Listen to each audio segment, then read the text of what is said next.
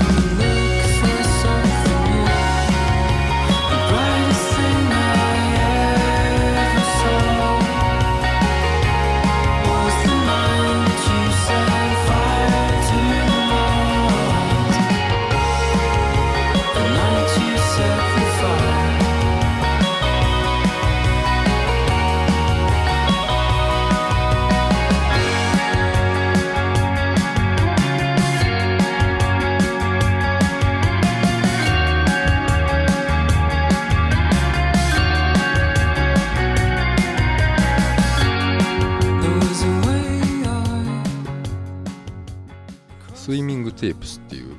ロンドンの5人組のバンドなんですけどはいまだね結成したばっかりほうで割とそのイギリスとか BBC っていう、まあ、ラジオとかにももうすでにねうん取り上げられてるんだけどね、うんまだ2曲しか発表してないんだけど、へーううんんメンバーの人たちが割とその5人組なんだけど話題だった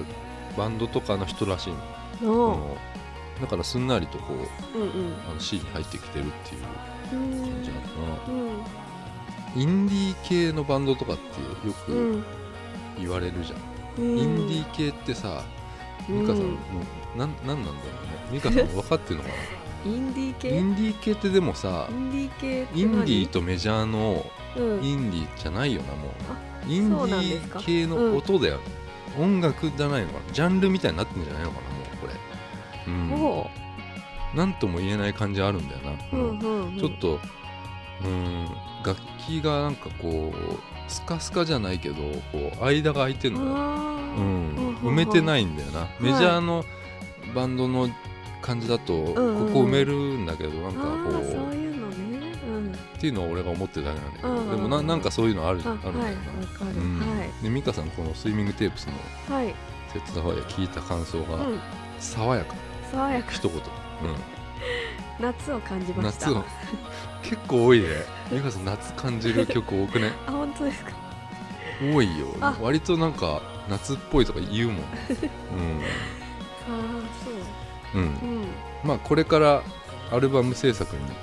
なるんじゃないでしょうかね、うん、iTunes などでお買い物とかください、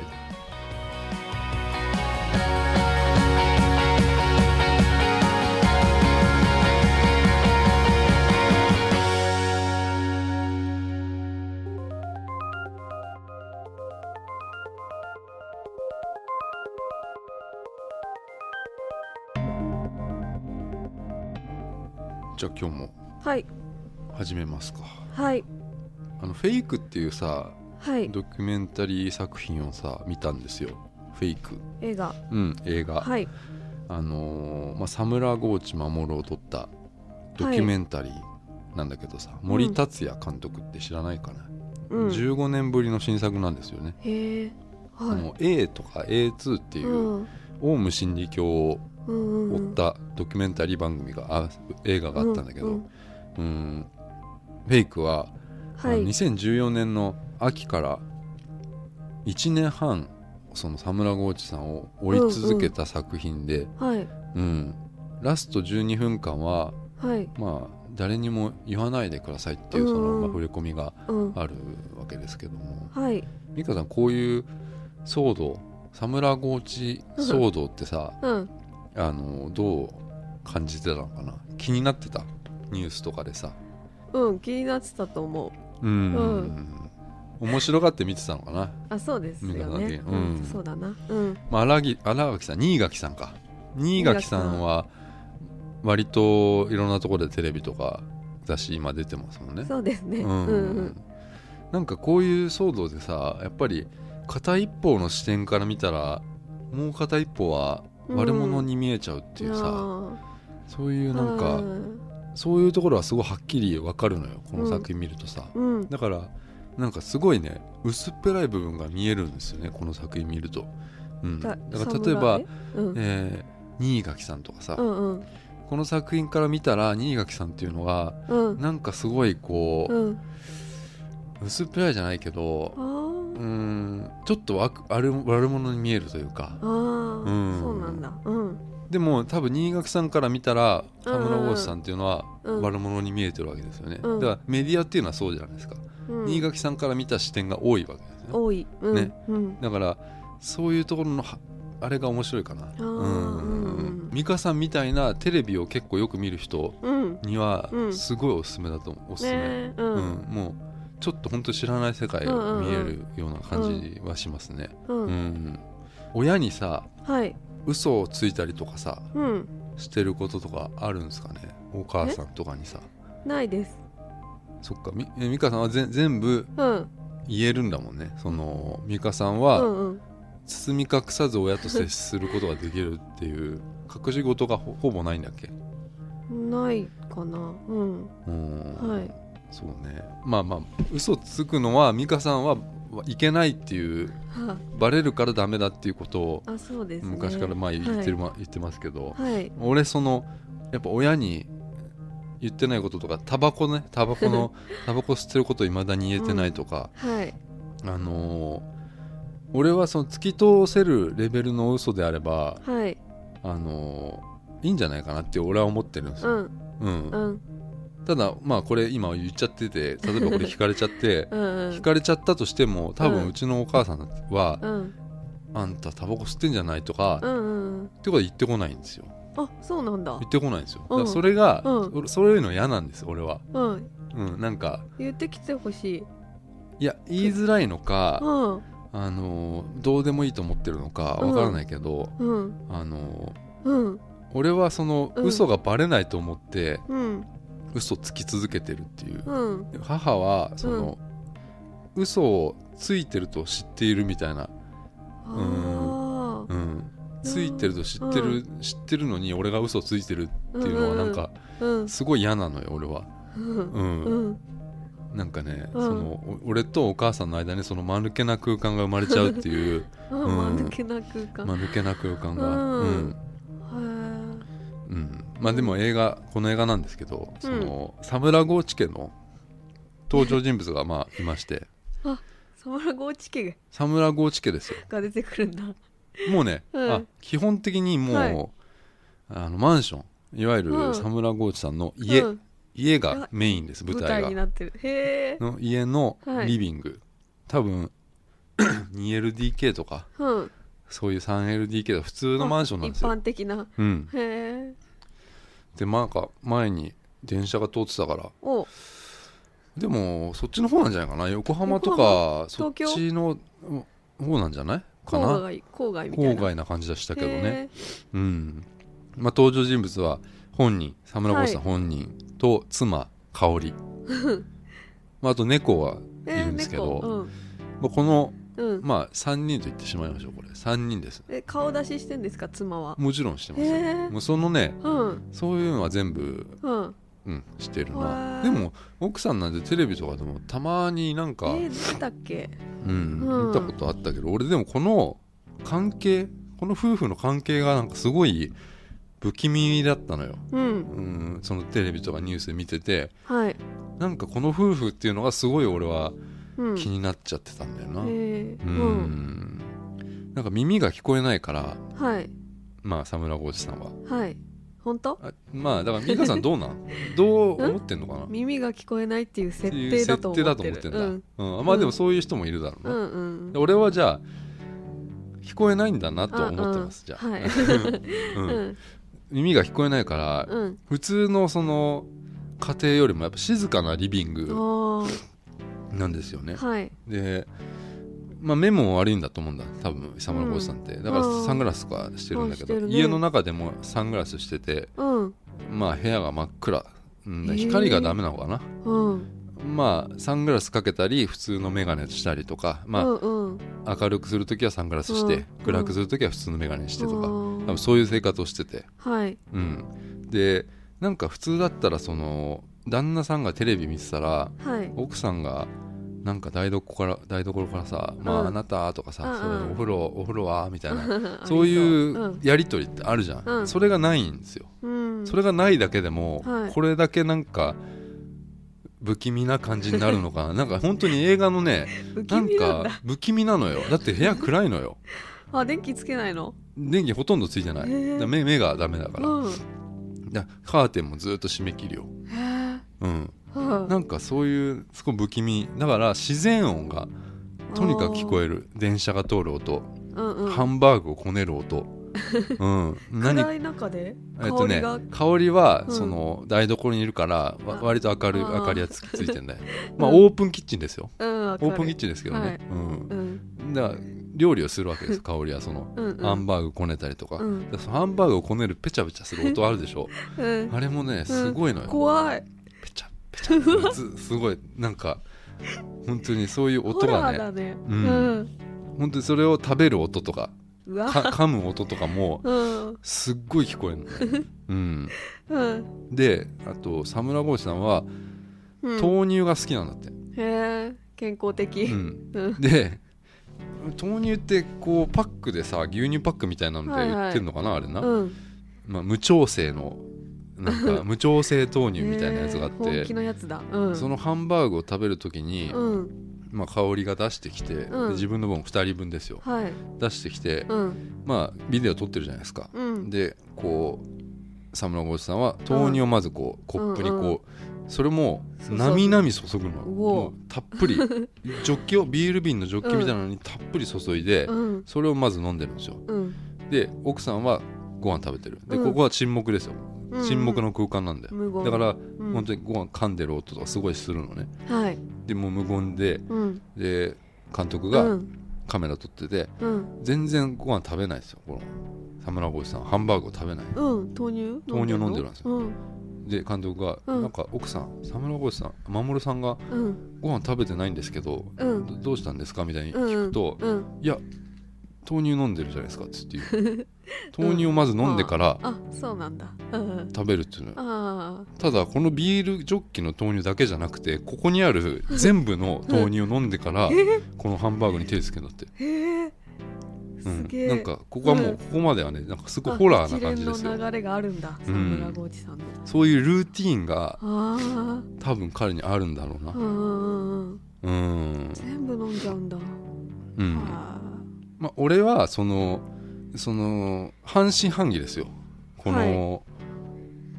耳が聞こえるかあ、うん聞こえてないかっていうのはうん半信半疑のまま劇場に放り込まれたわけなんですけどそうんのうん俺はね、うんうん半分は興味あるっていう半分は割とどうでもいいという か、ううんんうんどっちでもいいんだ、はいうんなんかそうするとねはいすっごいヒヤヒヤするんですよ見てて。見てて、うん監督がうん言ったことに対して奥さんがうん手話で守さんにつくへ伝ーえるへー中村浩一さんに伝えるうんわけね手話なんだ。うんで監督が普通に喋るわけようんあの沢村浩一さんに向かってうん「これはどうしたんですかうんどうしたんですか?」っていう質問をいっぱいするんだよそれを、えー奥さんが聞き取ってうん。沢村浩一さんはこっちの奥さんを見てあ手話を見てうん話すわけですよ、あ、はうん、あ、だうからんこのやり取りって完全にやっぱり耳が聞こえてない人に対してであればもうそういうもんだなってわかるじゃないですか、うんただサムラゴーさんの場合ってうんちょっと聞こえてると かいわゆる自分の声でちゃんと受け答えができたりするわけじゃん、はい声もしっかりしてる、してますね。うんそこがすごいヒヤヒヤするのよ、うんうんうんなんだろう本人は難聴だっていうね、うんその診断書とかもすごいあって医学的にはうまく聞こえてないってことが、まあ、示されてるんだけど、はい。メディアはそれを流してくれないってことをよく言ってるわけですよああうんうんただやっぱ分からないんだよね、うんう。うんん、耳が聞こえてるのか聞こえてないのかっていうのは、うん、俺らにはやっぱ分かんないんですようんうんうん本当に聞こえてないんだったらすごい申し訳ないじゃん、まあまあもううんみんな,、そうですみねんながね、うんいけないじゃないですか、はいはい。うん、なんだろうな、うん、俺はだからそのサムラゴーチさんっていうのは報道で見るだけのうんサムラゴーチさんしか知らなかったから、はい。いつその監督がねうん。そのこう話してるじゃないですかサムラゴーチさんにはい。監督がこう話してることに対して手話なしで答えちゃう瞬間がね うん。起こる可能性あるっってういん。うのがすごい俺ドキドキしてるの よ、うん。うん、なんかうんこのなんつうのかな、うん、すごいヒヤヒヤするのそれドキドキしたわドキうん、そこ、うん。うん、テレビ局の,、うんあのオファーとかも来るのよ沢村浩一さんに、。うんうん。で、まあ、インタビューとか,、はいなんか海外の人とか来たりするのよへーでそれも全部家でやるの沢村浩一さんの、うん。だからフジテレビの人が、はえーうん年末の特番に出てくれませんかっていうプロデューサーの人とかも5人ぐらいが来るわけよあ。うん。でそれも沢村浩一さんが一人一人対応して、うん。まあややるわけですよ打ち合わせみたいなのをさ、で海外のメディアの人とかもね、うん。まあ来ててね、うん。うん、海外のメディアの人の、あのー質問っていうのがうん本当に俺らが聞きたいことな のよ、うん遠慮なしなんだそうなんだよね、やっぱりそのフジテレビとかうん。そういうメディアの人っていうのうは、ん。なんかうん。違うんだよな、うんなんつうのかなこういう感じがな、うん。うん、で海外の人のその本当の聞きたいことっていうのに対してはい沢村浩二さんも質問に答えられないっていうあーここがまたうんうんうん怪しいと思われてしまうっていう、うんうん、なんかねちゃんとこう言うのよ海外の人はスバッと、はいズバッと言ったんだけど、沢村浩二さん黙っちゃううんうん黙って、うんちょっと休憩していいですか?」っつ って、うん、もうなんかタバコ吸いに行ったりしちゃうわけですよ、うんうんそれがもう怪しいなって思っちゃうわけですうね、ん思ううんうん、でそういうインタビューが終わってね、はいえー多分沢村浩二さん疲れたのうんうんうんでなんかもうこんななってこういうなんか 疲れたみたいな動作してるんですよでそれで監督に向かって、うんまあ、監督森達也さんだけうどんた達也さんタバコ吸いましょうよって言うのよ、 うんうんでうんまあえたベランダで吸うのタバコはうんでベランダのうんドア開けてねうんあの田村剛志さんがあドア開けてうん監督がうん「あなんか暑いっすね」っていうのうんした時にうん田村越 が「暑いね」みたいなこと言うのよでお俺あれ今あれどっちだと思ってさあれってなってさうーんあそういうところさあ、うんうん、なんか完璧じゃないさん完璧じゃないんだよなところがいやこれはどうなんだろうなと思ってそりゃ聞こえたんかと思ってちょっとは聞こえてるからフィーリングで「暑いですね」みたいな返したのかなとか思ってるんですよねう。んうん、でそういうところうんがすごい面白いなと思って、面白いねうんうん笑うところもねあるのよそのすごい、はい確実に笑えるところっていうのがあーやっぱりいくつかあって多分劇場にいた人もうんうんもうそこしかないとか、うんんポイントはあったんだけどさうんあのーはいまあなんかの取材かなんかなかなあれなんかねボディアクションうんを使って音楽を表現するシーンがはいあってですね、うほっんぺたをうん叩いてうんなんか有名なクラシックの曲うをんほっぺたを叩いて、うんポンポンポンポン叩くわけですよ、うんですごいこんななんかなんつうのかなこれね説明できるの難しいななんか沢村浩二さんがうんこほうっぺたをやってペるタペタやりながら、うんポンポンポンポンって顔も口とんがらかして ねとんがらかってねうんやってるんですよそれが1分ぐらいまあ続いてるん です一分よもそれが厳しいそれうんうんそれを笑っちゃうわけですよやっぱりうんうんうねんで真剣にやってんのよ多分、音自分は音楽好きで、はいはいあのなんだろうなうん耳が聞こえなくたって、こういうクラシック音楽みんな知ってるでしょみたいなことよ、うんうんうんうん自分だってできるのよっていう、うんでその有名な曲は分かるの、うん俺もうんこの有名なフレーズは分かるうの、んただ1分ぐらいした時のその有名な曲ってうん知らねえんだ 俺、うんううんんで多分他の人も知らないわけですよ、うんで1分ぐらいして終わったら、うん最後の方は自分でアレンジした って言ってうんアレンジしちゃいましたけどねとか言っててそこでもう爆笑なんだよ ねうん、うんうへえん、うん見たすごいなと思ってね、うんあと夫婦のね、はいいわゆる愛を確かめるっていうシはーいンがあるんですよ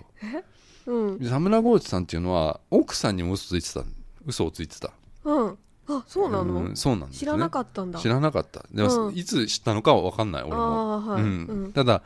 うん嘘をついてたと、はいで監督がはいえー森監督が奥さんに嘘をついてたのがもう一番辛かったでしょっていうのを質問うをんしたの、はいであの沢村浩二さんは初めてその妻に嘘をついてたことを告白した時に、はいまあ、離婚してほしいみたいなことを言いつつ、えーあー打ち上げたみたいうんなこと言ってたんだけど、まあ、奥さんは、うんまあしょうがないよと、まあ、過ぎちゃったことだから、まあ、これかあらら頑張ろうよっていう答えだったんだって、うおおうんん、でなんだろうな、まあ、監督がねうん奥さんなんで許したんですかなんで一緒にいるんですか、うんそ沢うだね村浩二さんとっていうことになるじゃないですか、うんでまあ好きだからとか、まああ、ー愛してるからって奥さんは言うんですへよーでうんあのーその守さん沢村浩二さんにうん奥さんのこと愛してますかって監督が言ううんうんで聞くとまあうなずくん ですよ、まあうんで声に出して言ってくれと、うん森監督がうんで妻を愛してますうん香りを愛してますみたいなうん言うわけですねうんでその後に、うんあのまあ泣いちゃうわけですよどっちが沢村コーチあーなんかがまあ感極まってうん、でそのね、うん泣く動作っていうのが、うんこれね、うんあのちょっと伝わりづらいんだけどうん「妻を愛してます」って言った後にうん「辛かったよね」っつって それがねもうあねーうんちょっと笑っちゃって何ここみんな笑ってなかったんだけどうんちょっと笑っちゃったなっていう思ったんだよな香りはその場にいるのいるいるあいて一緒になんか辛かったねみたいになっちゃうううんんそうそうそうそうそううんうんうんだから夫婦っていろんな形あるんだうよ、んうんうんうん正直俺これ感想っていうかうん見終わった後にその12分ラストの12分間も終わって終わった後にはい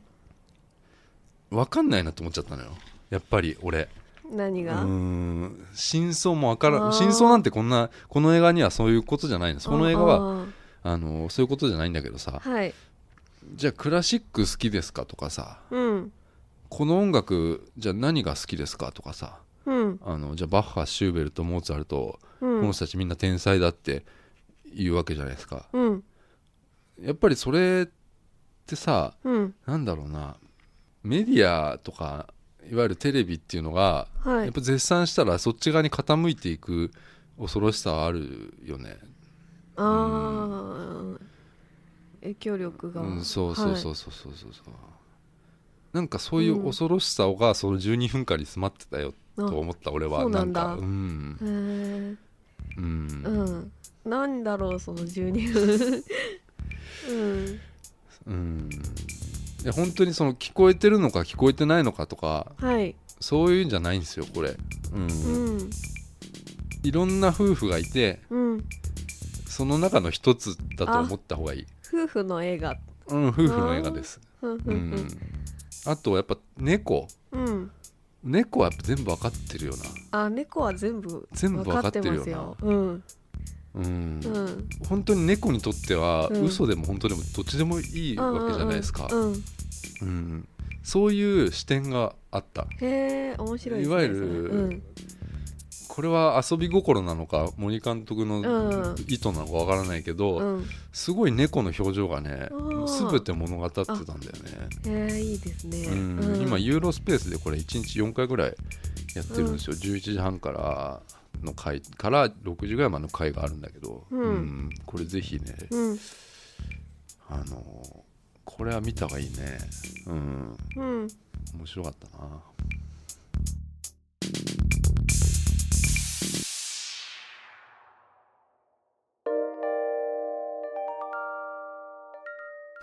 なんかうん咳が出ちゃうなうんうんなんでななんだろうねちょっと喉の調子が良くないかはいなうん、うんあのさ俺行ってきたんですようんどこへ小学校 の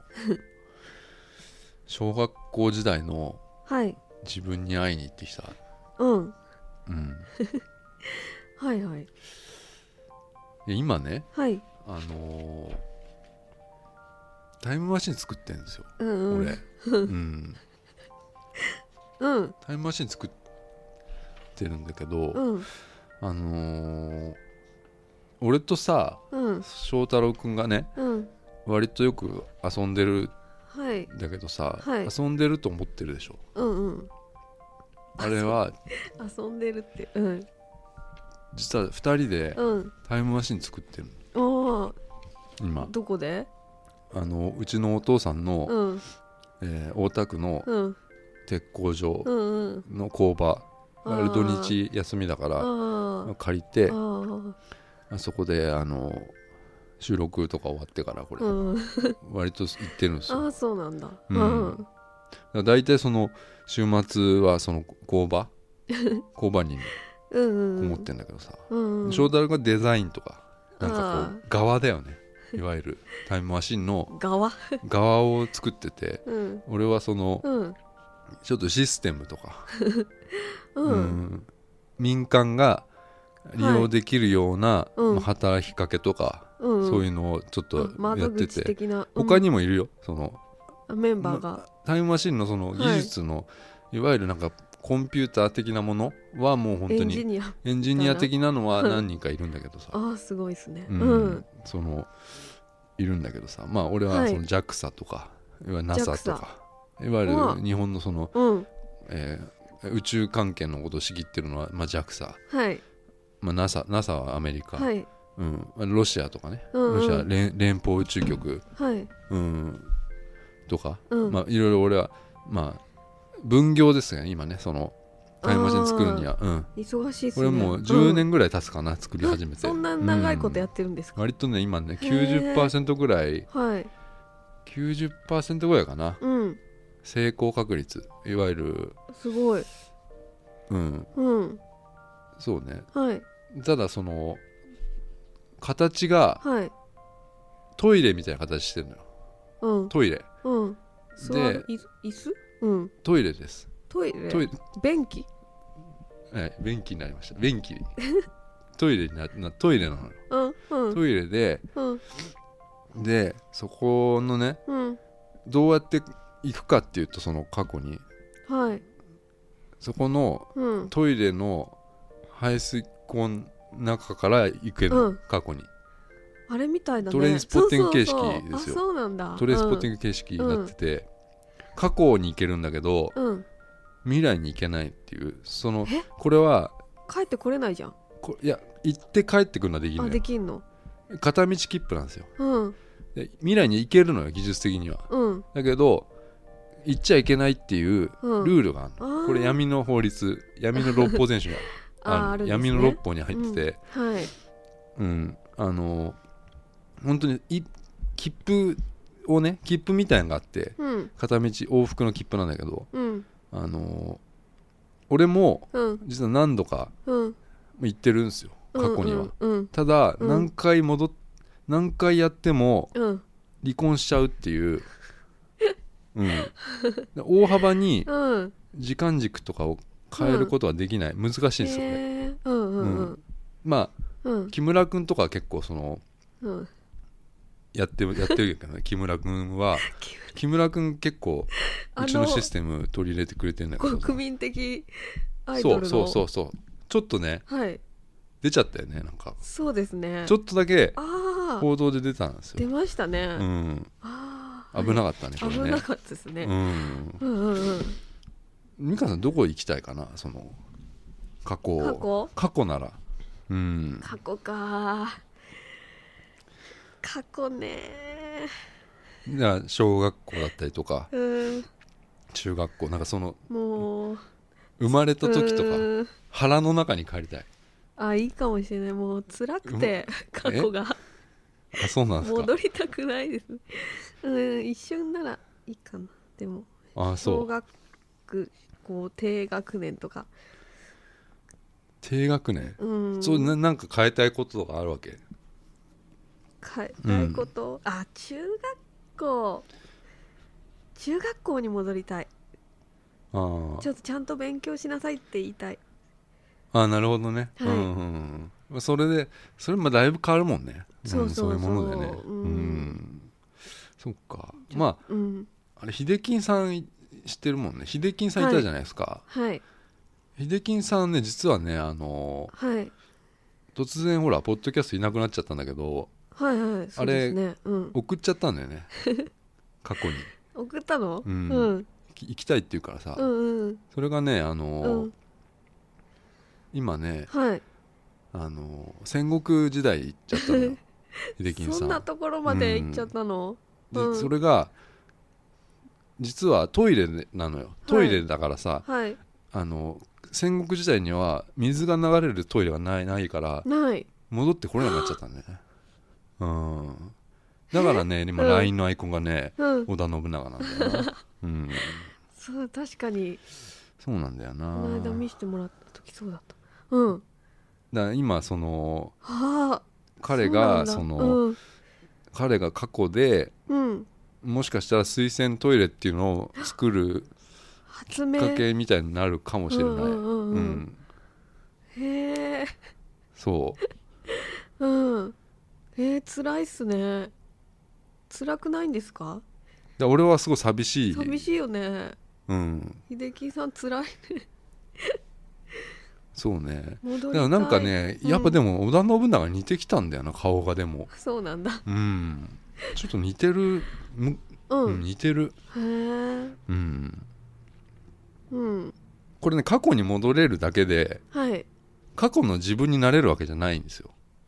わかるうんえ過去には過去の自分がいいるるのいるのあそうなだかんだらうん、あのー影で見見てるぐらいしかできないえ過去の自分を割ったりあったりしたらああーそれはまずいねけなそそれれははももううタブーで もうあー風邪とか引きやすくなっちゃう今現在の風邪引 きやすく風邪ひきやすくなっちゃうの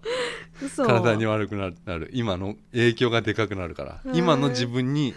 すごい影響を、嘘うん、だからうん、話しかけたりしうんしちゃ絶対ダメなの、本当だから、うんその勉強しなさいって言えないじゃんいいのは、うん仕向けるしかできない、うわあそういうふう難にしいよそれううんん、これがルールですよ、超難しいじゃんうんうんで俺はまあ一つねその何かこうあの過去に戻って、はその過去の鈴木少年にはいあのひ言いたいってことは仕向けたいことはやっぱりうんうん俺一回だけはいあの驚愕に行きたいなと思ったんです よ驚愕だからうんブレザーとかうん着て、うんスクールライフうん謳歌したいっていう うんちょっと憧れはああったから、うんうん俺ずっと学ランだったから、うん学ランいいじゃん違うんだうんブレザーでおしゃれになんかあるでしょここになんかさうん金色のワッペンみたいにつける の胸のあたり胸にのあたりにあれすごい憧れてたんですよね、へえうんだからその驚愕にうん行ける仕向け方をねこううんうん行きたいからはいしたいんだけど、うんあのまあ結局俺男子校だったから、はいその中学以外はその、はいえーなんだろうな微調整して今ね微調整をしてるんだけど、うん一番の原因はやっぱりバスケ部に入っちゃったことなんですよなあはいだから小学校の56年までにうん戻んないと、うんいわゆるバスケに出会ってない自分にうんまでいかないとダメなわけですよ、うんう意ん識がバスケの意識がなくさないといけないからさ、だから大体56年の時に、うんまあ5年だとしましょう小学校、はいそこに戻戻ってうんあのそこに行くと割とそのダークな俺に会えるわけですよ、うん、まだその石集めたりしてしてる頃だと思う、はい5年だとね、うんでも友達も本当にいないんですよ、うんうん、あれそした今、うん、あのでそのきっかけがあるんですよはいその、えーバスケをやるバスケというかあのなぜかスポーツを始めちゃうんだけど、うんうんそのきっかけって多分俺うんあのクラスのはい対抗のその運動会ですよ運動会、はいはい運動会でクラス対抗リレーはいみたいなのがあって半周回ってうんバトンを渡して、はいありますね次の人に、が走るっていうやつあったじゃないですか、うんはいあの俺バトンをまず受けてはい走り出して、うんバトンを渡さずに一周回っちゃったことがあって、えうんそれはうん渡したくなかったんですよそいつに俺はバトンを、うんうんうんだから、う俺は反抗ですよ俺の初めての、おおうん、そう穴あき俺の穴あきな部分がすごい出たの本当その一周回っちゃってみんなドン引きするっていう、引くわ引いたのよ、うんうんうんみうんんなが、でその引いたのすごい分かったんだけど、うんあれでも鈴木うん足速えなってなったの、へえうんそれが多分俺は始めるきっかけだったんだよなそへのースポーツうんうんなんか成功しちゃったのよその成功体験じゃないですかこういうのって、はいはいはい、うん、うんそれがきっかけでバスケ始めたったから、うん、バトンを渡すっていうおおことはいを仕向けたいなと思ったのねほうそうすれうばん協調性が生まれるじゃないですかうん協調性うんうんそうなのようんそうえ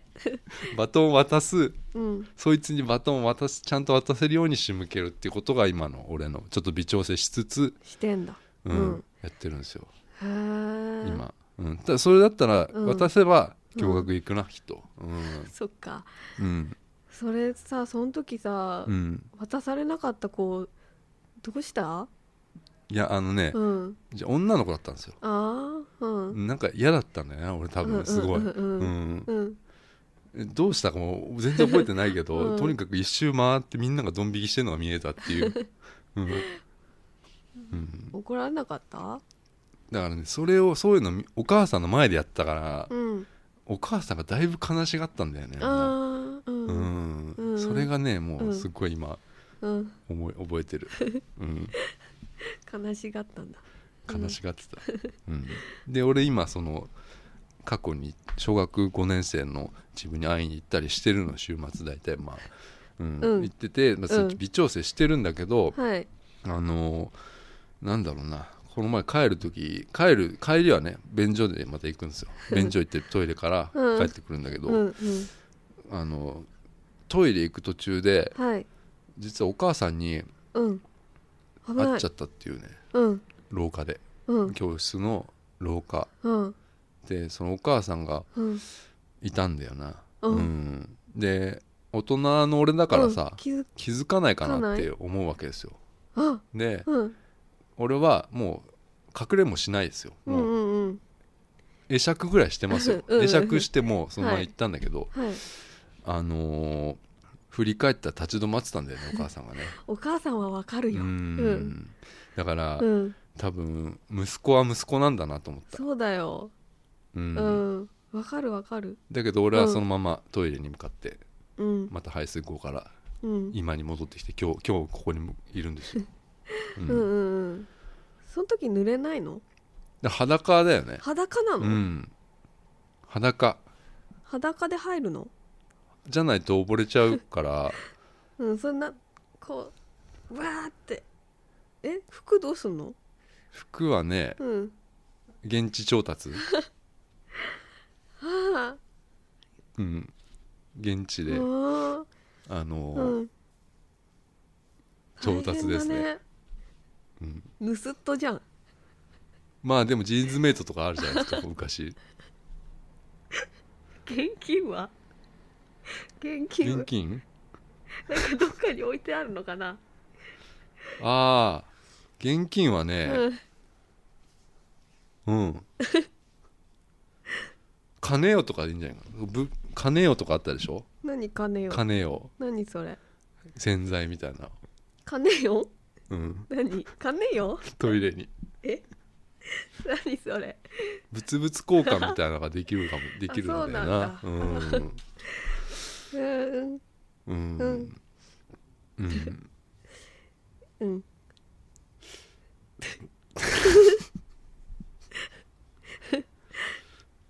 うんで今日はこそっこかに今いるそんっだけどかさそっかそっうかんうん、じゃあそれさ帰ってきた時さ、うん全裸なんだそうねわあその時誰かいたら嫌だねその場にまあでもほらもうチームだからああいいあののか俺ら、うんあ俺らでこうまあ、帰ってくる場所は一緒なのよ、うんうでんこう交番に帰ってくるわけだから、うんうんうんだからもうスポンって出てく るよあんなから、ああうんそうなんだパーンってそうそうんう危ないから噴水みたいになってるようんト イトイレが、うんうんで俺がうんポンって出てきてうんくるくるくるっつって回って はいはいペタンってなって、うんでそうそこのだからまだねそのあれですねうんそういう発着のうあんうまうんくうんいうんく感じができないね、うんにょってこう電気が出てこれることあがそうなそうかねなかそれねできいないんですよ、うんうんうんうん難しい難しいなうんうんうんどうかなそうかうんうんうんうん以上かなあうんうん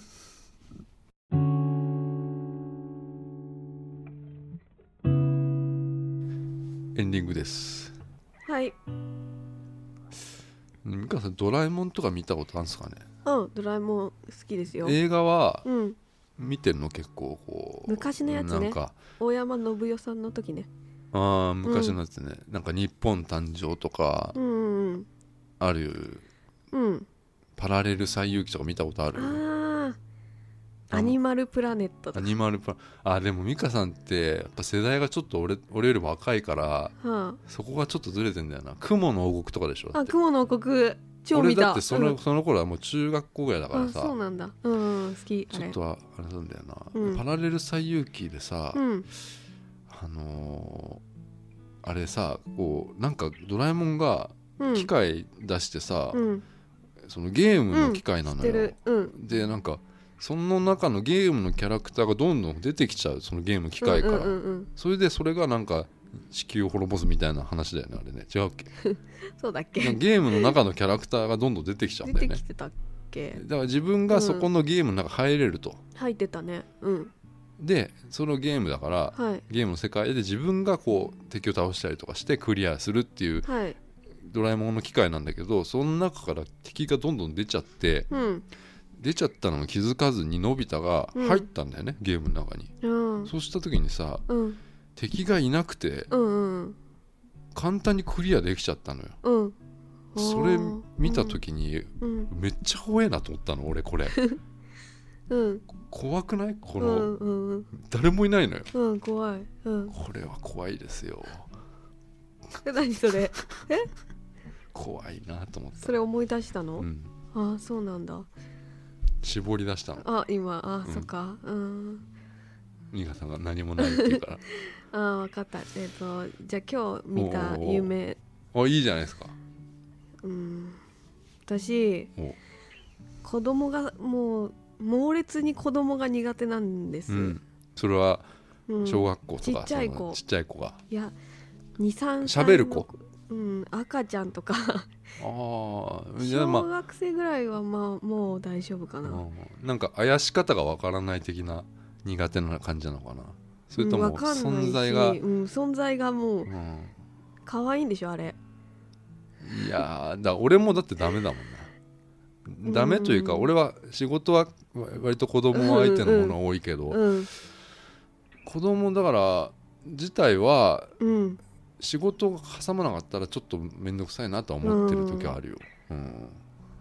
ちょっとねほんとなんかうん、可愛いと思えないんで子供がうん全く興味がないんですね子供に、うんうんうんうんでじゃあ金ちょっと待って、うん、産みたいとは思わないあー、うんまあそれは別にいいんですよね、うんうん埋めればいいけどねあそういう話じゃないよ今夢の話してんだからさえ夢のある話結婚ができないと夢のあるか話そういうことじゃないのよええじゃあ美香さん今瞬時にうん自分は結婚とかそういうことできないから子供が産めないみたいな発想したでしょ、うんうんしたねうん今違うよあそうもっと夢のある話して よ、ああうんうん夢のあるああそういうあれねうんいはやいいいですよそれ美香さんこれ,、うんこれ夢の話っていうかえ美香さんが見た夢の話でしょあ夢の話ね、そうそうそうそれであなんで自分こんなに子供好きじゃないんだろうって最近すごい思ってうて、ん、夢を見たのは、うん近所の子供が惹かれる夢見たからあー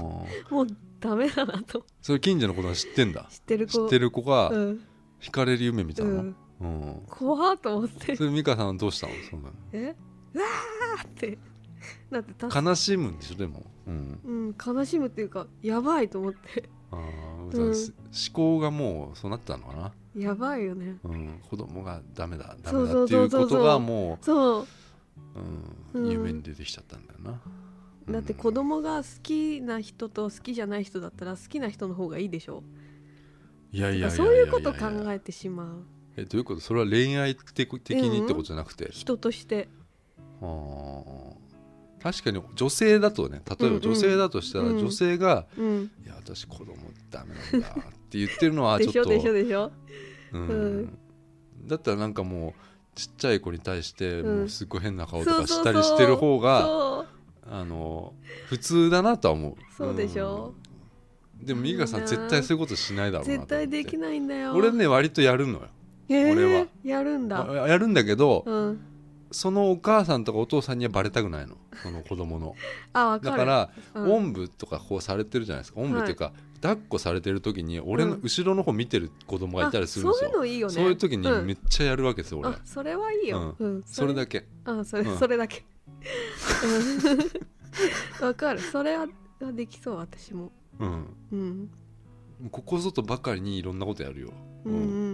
んそれで子供がなんかうんうん俺のことを意識して、うんお母さんにチクる時あるでしょあるねあれがね ちょっと気まずいんですよね、うんうん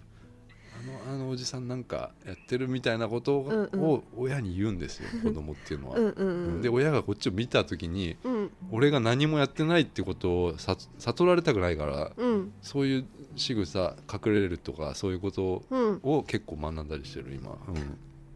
うん、うん学んでそうですかうんうんっていうので落ち込むっていう落ち込むっていう話話先週はなんかもうどうしたんですか ね大丈夫だったんですか体調悪いって言ってたじゃないですかうんはい大丈夫まあ大丈夫大です丈夫ですかうんじゃあ大丈夫ですかえ俺うんあ俺全然大丈夫ですよ、うん、はいはいさよならさよなら